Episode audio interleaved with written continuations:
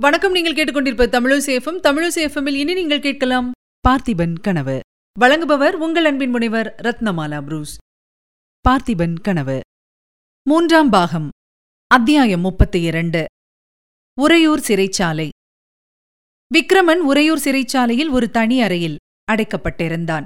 சிங்காதனம் ஏறி செங்கோல் செலுத்த வேண்டிய ஊரில் சிறையில் அடைக்கப்பட்டு கிடப்பதை நினைத்து நினைத்து அவன் துயர சிரிப்பு சிரித்தான். அவனுடைய தந்தை அரசு செலுத்திய காலத்து ஞாபகங்கள் அடிக்கடி வந்தன. பார்த்திப மகாராஜா போர்க்கோலம் பூண்டு கிளம்பிய காட்சி அவன் மணக்கண் முன்னால் பிரத்யட்சமாக நின்றது. அதற்கு முதல் நாள் மகாராஜா ரகசிய சித்திர மண்டபத்துக்கு தன்னை அழைத்துச் சென்று தம்முடைய கையால் எழுதிய கனவு சித்திரங்களை காட்டியதெல்லாம் ஒவ்வொன்றாக நினைவுக்கு வந்தன. ஐயோ அவையெல்லாம் கனவாகவே போக வேண்டியதுதான் போலும். தந்தைக்கு தான் கொடுத்த வாக்குறுதியை நிறைவேற்றலாம் என்னும் ஆசை அவனுக்கு இதுவரையில் இருந்தது.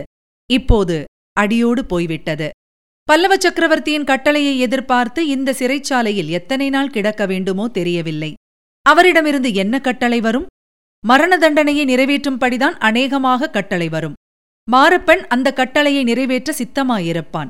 தன்னுடைய கதியைப் பற்றி யாருக்கும் தெரியவே போவதில்லை. பார்த்திப மகாராஜாவின் பெயராவது ஜனங்களுக்கு சில காலம் ஞாபகம் இருக்கும்.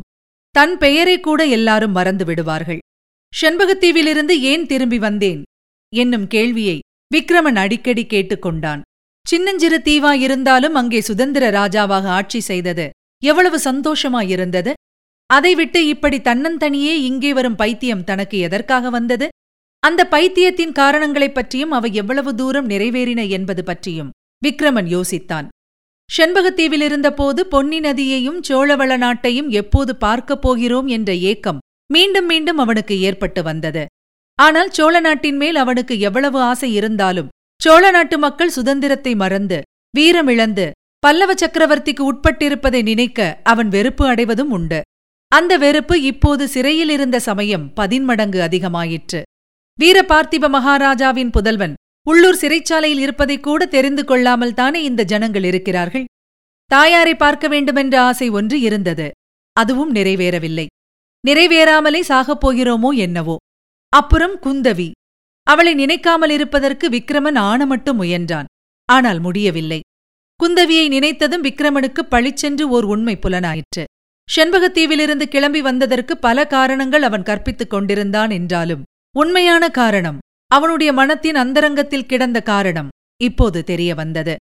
குந்தவிதான் அந்த காரணம். இரும்பு மிகவும் வலிமை வாய்ந்ததுதான். ஆனாலும் காந்தத்தின் முன்னால் அதன் சக்தியெல்லாம் குன்றிவிடுகிறது.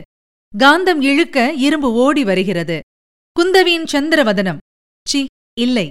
அவளுடைய உண்மை அன்பு தன்னுடைய இரும்பு நெஞ்சத்தை இழக்கிவிட்டது. அந்த காந்த சக்திதான் தன்னை செண்பகத்தீவிலிருந்து இங்கே இழுத்துக் கொண்டு வந்தது. ஜூரமாக கிடந்த தன்னை எடுத்து காப்பாற்றியவள் அவள் என்று தெரிந்த பிறகு கூட விக்ரமனுக்கு குந்தவியின் மேல் கோபம் இருந்தது. தன்னுடைய சுதந்திர பிரதிஜையை நிறைவேற்றுவதற்கு அவள் குறுக்கே நிற்பாள் என்ற எண்ணம்தான் காரணம். ஆனால் கடைசி நாள் அவளுடைய பேச்சிலிருந்து அது தவறு என்று தெரிந்தது. இவரை மன்னிக்கும்படி நான் என் தந்தையிடம் கேட்க மாட்டேன். ஆனால் மரண தண்டனையை நிறைவேற்றுவதற்கு முன்னால் இவரை மனம் புரிந்து கொள்ள அனுமதி கேட்பேன் என்று எவ்வளவு கம்பீரமாய் கூறினாள்? இத்தகைய பெண்ணின் காதலை அறிவதற்காக செண்பகத்தீவிலிருந்து தானா வரலாம்? சொர்க்கலோகத்திலிருந்து கூட வரலாம் அல்லவா? ஆஹா இந்த மாரப்பன் மட்டும் வந்து குறுக்கிட்டிராவிட்டால் குந்தவியும் தானும் வருகிற அமாவாசை என்று கப்பல் ஏறி செண்பகத்தீவுக்கு கிளம்பியிருக்கலாமே. அமாவாசை நெருங்க நெருங்க விக்ரமனுடைய உள்ள கிளர்ச்சி அதிகமாயிற்று. அமாவாசை என்று செண்பகத்தீவின் கப்பல் மாமல்லபுரம் துறைமுகத்துக்கு வரும். அப்புறம் இரண்டு நாள் தன்னை எதிர்பார்த்துக் கொண்டிருக்கும். எப்படியாவது இச்சிறையிலிருந்து தப்பி அமாவாசை என்று மாமல்லபுரம் போகக்கூடுமானால் இவ்விதம் விக்ரமன் எண்ணாததெல்லாம் எண்ணினான். ஒவ்வொரு நிமிஷமும் அவனுக்கு ஒரு யுகமாயிருந்தது. கடைசியில் அமாவாசைக்கு முதல் நாள் மாலை மாரப்ப பூபதி வந்தான். விக்ரமனை பார்த்து நகைத்துக் கொண்டே ஓ ரத்தின வியாபாரியாரே காஞ்சியிலிருந்து கட்டளை வந்துவிட்டது என்றான். ஒரு கணம் விக்ரமன் நடுங்கிப் போனான். கட்டளை என்றது மரண தண்டனை என்று அவன் எண்ணினான். மரணத்துக்கு அவன் பயந்தவன் அல்லன் என்றாலும் கொலையாளிகளின் கத்திக்கு இரையாவதை அவன் அருவறுத்தான்.